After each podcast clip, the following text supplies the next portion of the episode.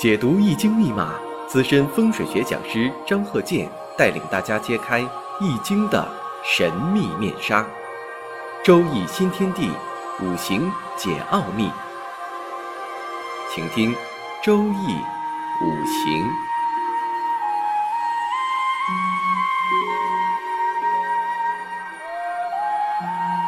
上山微电台荣誉出品。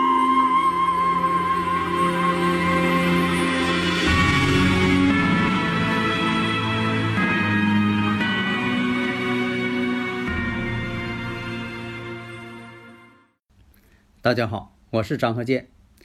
周易五行，我们接着开讲。看这个五行啊，己卯、丙子、丁未、甲辰。那大家呢，经常听我课呀，他马上反应过来了，那反应得快嘛。你看这丁未日，阴差阳错日。以前我经常讲，我说无论是男士还是女士，这个阴差阳错日啊，它总爱影响感情。但这个阴差阳错日呢，它又不是说在这个呃初一十五啊，或者哪一天呢，它跟这个没什么关系。所以有的人呢总是不太懂。现在有好多人也是不大明白呀。你像这个节气，它是阴历的还是阳历的？那现在好多人都回答阴历。咱中国的这个呃计算时间的方式不都是阴历吗？这个错。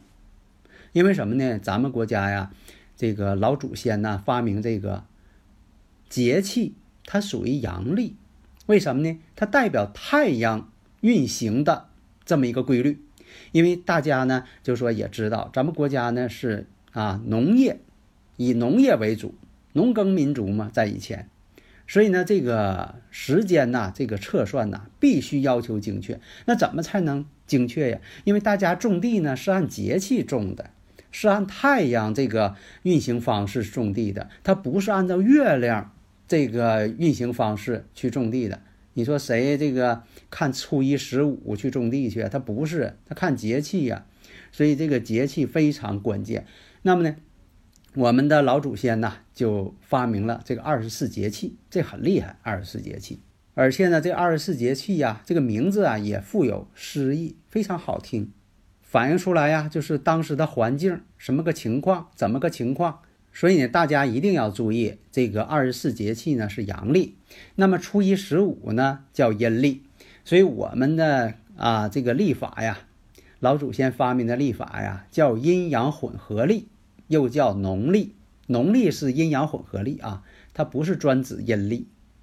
所以呢，就像这个种地呢，啊农时它按照这个阳历走。啊，节气，所以大家也发现了，你像这个立春呐，一般都在公历的二月四号前后，但是这个初一十五，正月初一十五可不一定，而且呢，这个阴历啊天数还短，三百五十四天，这样就造成了这个阴历啊跟阳历呀它不同步，没有规律可循了。最后，所以呢，你看这个呃，所以啊，古人呢就加上了这个阴历的闰月。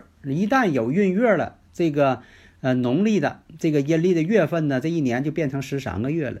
但是呢，你这生日，比如说是前六月啊，还是后六月啊？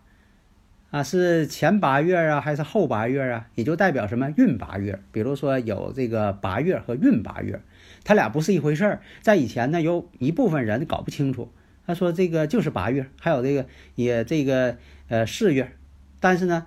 后来他又说要闰四月，那他搁那呢还在这个强调说这个四月跟闰四月不都是四月吗？这可不一样，那差一个月呢。这个怎么去解释这个事情呢？那咱比如说啊，你看现在呢很多这个高层建筑，有些人呢他迷信，给整的开发商啊不得不迷信，为啥呢？迎合这个一些客户，他没办法啊。你像这个。呃，十二楼跟十三楼、十四楼，有很多人呢，他就不爱听这个十三楼，还有这个呃，这个不爱听这十八楼，还有这个特别烦十四楼，那这都迷信嘛？那一个楼层，你说你这个一天老在这上边下功夫，你不把这个呃建筑环境学搞明白，所以就造成什么呢？你像这个十三楼，他写十二 A，然后呢，十四楼写十二 B。所以你看这个呃十八楼写十七 A，为啥这么写呀？他没办法。那那有些人他迷信呢，他不讲科学，他讲迷信，你说？但是你绝对不可能说你家是十二楼，然后呢你到十二 A 那家去了，你说这也是我家，那不可能啊！十二跟十二 A 它是两码事啊，跟十二 B 它也是两码事儿啊，你不可能说的都是你家呀。那么我要说明什么问题呢？就这个运月，所以呢，就像说这个八月跟运八月，它不是一回事儿。啊，说的时候，如果是运八月，你一定要提出来。你说这个我这个是运八月，或者说我这个是运势月，嗯，必须得说出来呀。其实我提倡呢，就说这个生日啊，最好是用公历，这样呢，它不会错。也不用说你在这个强调，你说我属什么的，啊，我这是前八月后八月，多麻烦呢。因为这个公历啊，如果出现公历的闰月什么呢，只在二月份呢加一天。比如说这二月份啊，它不是二十八号吗？那么再加一天有闰年的时候呢，公历上呢就变成了二月二十九号，加上一天就行了。那么一般来讲啊，这个加一天都在哪一年呢？申子辰年，你看这好记呀。像猴年、子年，就是那个鼠年，还有这个龙年啊，这三年申子辰年。一般情况下啊，是申子辰年，就是在二月份呢多加一天。你看，这回你就知道了吧？所以大家呢，如果有理论问题，可以加我微信呐，幺三零幺九三七幺四三六。那你看我讲这些呢，都是一些知识，有的时候在这个上学期间呢，可能没学过。所以在古代啊，也有这么说日子的，他不说初一十五，他说，比如说立春之后第几天啊，这样来说呢，他也为了准确。但后来这么说吧，也够麻烦的，所以干脆吧，就初一十五这么说吧。为什么呢？用最后变成这个呃多少日用阴历了呢？它阴历呀好判别，因为它看月亮，月亮这个阴晴圆缺就能知道是初一十五了。你像到十五的时候，一看就月亮圆了，就知道到十五了。它也这个呢，一般来说它不会错。但你说呢？那十五的月亮十六圆，那怎么办呢？啊，但是呢，就说的并不完全都是十六圆，也可能说的十五圆或者十六圆。啊，这个因为这个有的时候它有一个时间差的问题，但大多数情况下它不会错，谁也不会说的看到满月说是初一。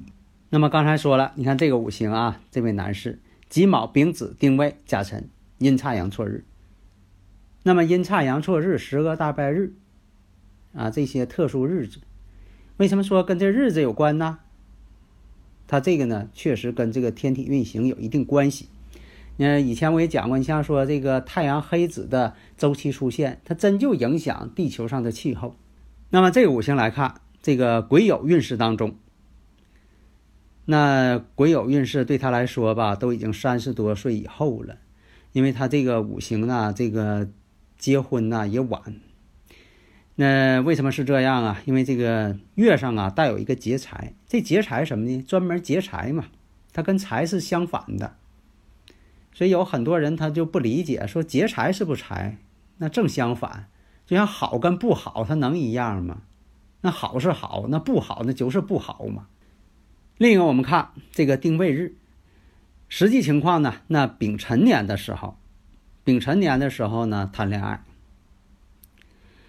在这个丁巳年的时候确定了这个感情关系，到戊午年的时候。才正式结婚，因为什么呢？这戊午年呢，又有一个子午相冲啊。这子午相冲啊，代表什么？月上，以前我讲过，它代表家庭，说明什么呢？家里边着急，赶紧结婚，啊，处对象都处两年了，赶紧结婚，催婚。但是结婚之后，到了这个己未年，女方呢，在感情上出现问题了。那么我们再分析，你看他这个从健康这方面去分析，健康这方面他有什么问题呢？经常失眠，总是这个睡不好觉，所以在以前呢讲这个失眠呢跟这个呃心脏啊、肾脏功能啊有一定关系。实际情况呢，它跟这个甲木呢也有一定关系，甲木为头嘛，代表脑神经。那么我们看啊，在这个癸酉运势，十年一个运嘛，癸酉。然后呢就是壬申，再后来呢辛未，再后来呢庚午。所以呢这一路从三十岁到六十岁这一路，发现什么呢？都是金旺，金金克木，克甲木嘛。所以说呢，从这个五行来判断呢，也是说脑神经受损，有的时候吧，是因为这个用脑过度，呃，或者是工作当中啊，一天事情太多，啊，像说这个家里外头一些事情，压力又很大，所以呢，在这个呃休息呀、睡眠这方面有一定影响，这是从这个五行角度啊来分析。所以啊，我们分析呀，你看这个人呢，还分析啊，这个财运怎么样？其实呢，这个提到这个财运呢，大家呢不要就说的反感，就好像是呃很自命清高的人啊，一提这个财星，啊就怎么样了？其实什么呢？如果是凭你的工作能力贡献，啊，你得到财富，这也是为社会创造这个呃价值，社会对你的承认嘛。所以在以前讲啊，有伤官看财星。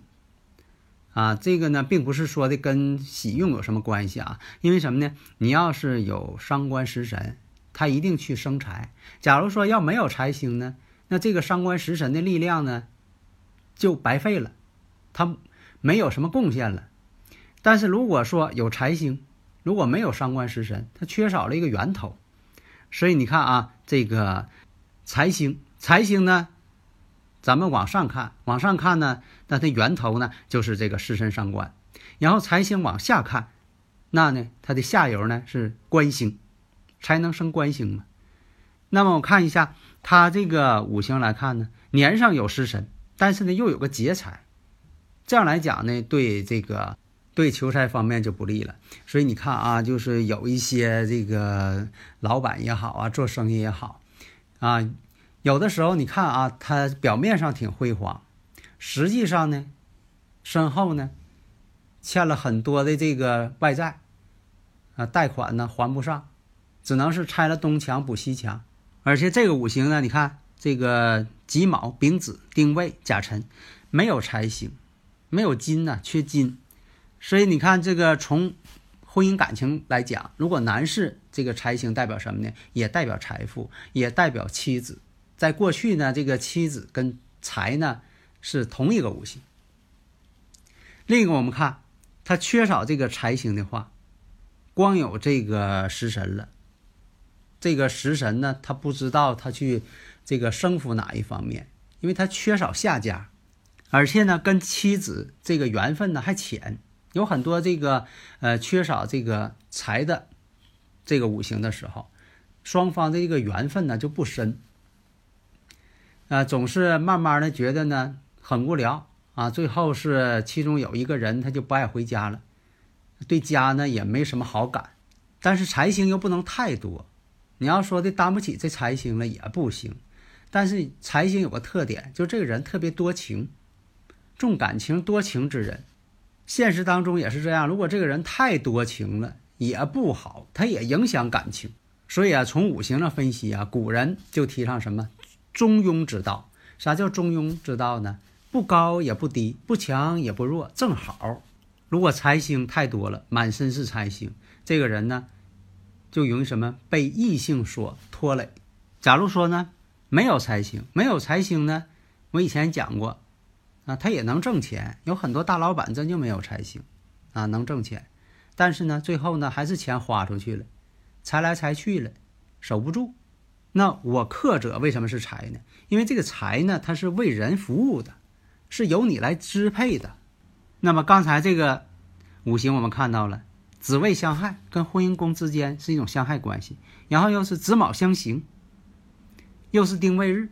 你像这个丁火呢，以前呢代表心脏这个功能位置，丙火呢代表视力这个功能位置，所以啊。古人呢，把这个人身体上这些五脏六腑啊等等啊，它都与这个五行进行标注。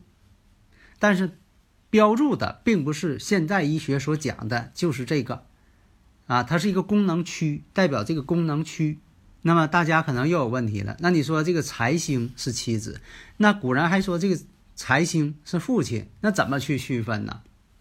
所以呢，呃，在五行上是这样区分的：这个偏财代表父亲，正财代表妻子，这么一个论法。那么正印呢，代表母亲，印是生自己的嘛。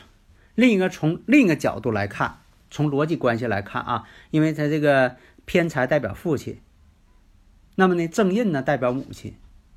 那么站在父亲的角度上，那偏财克正印，所以说呢，这个从偏财的角度来讲，这个正印又是偏财的财。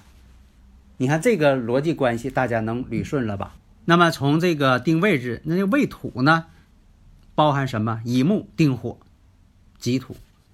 那这个未土当中呢，就没有财星，就婚姻宫没有财星，就是这个财星啊，妻子啊不做婚姻宫。那这也是。在这方面有所体现吧，所以呢，我们学习五行啊，你看这些方式方法、逻辑关系，你都得去分析、记住，不要死记硬背，你慢慢听就能都能会了。好的，谢谢大家。登录微信搜索“上山之声”或 SS Radio，关注上山微电台，让我们一路同行。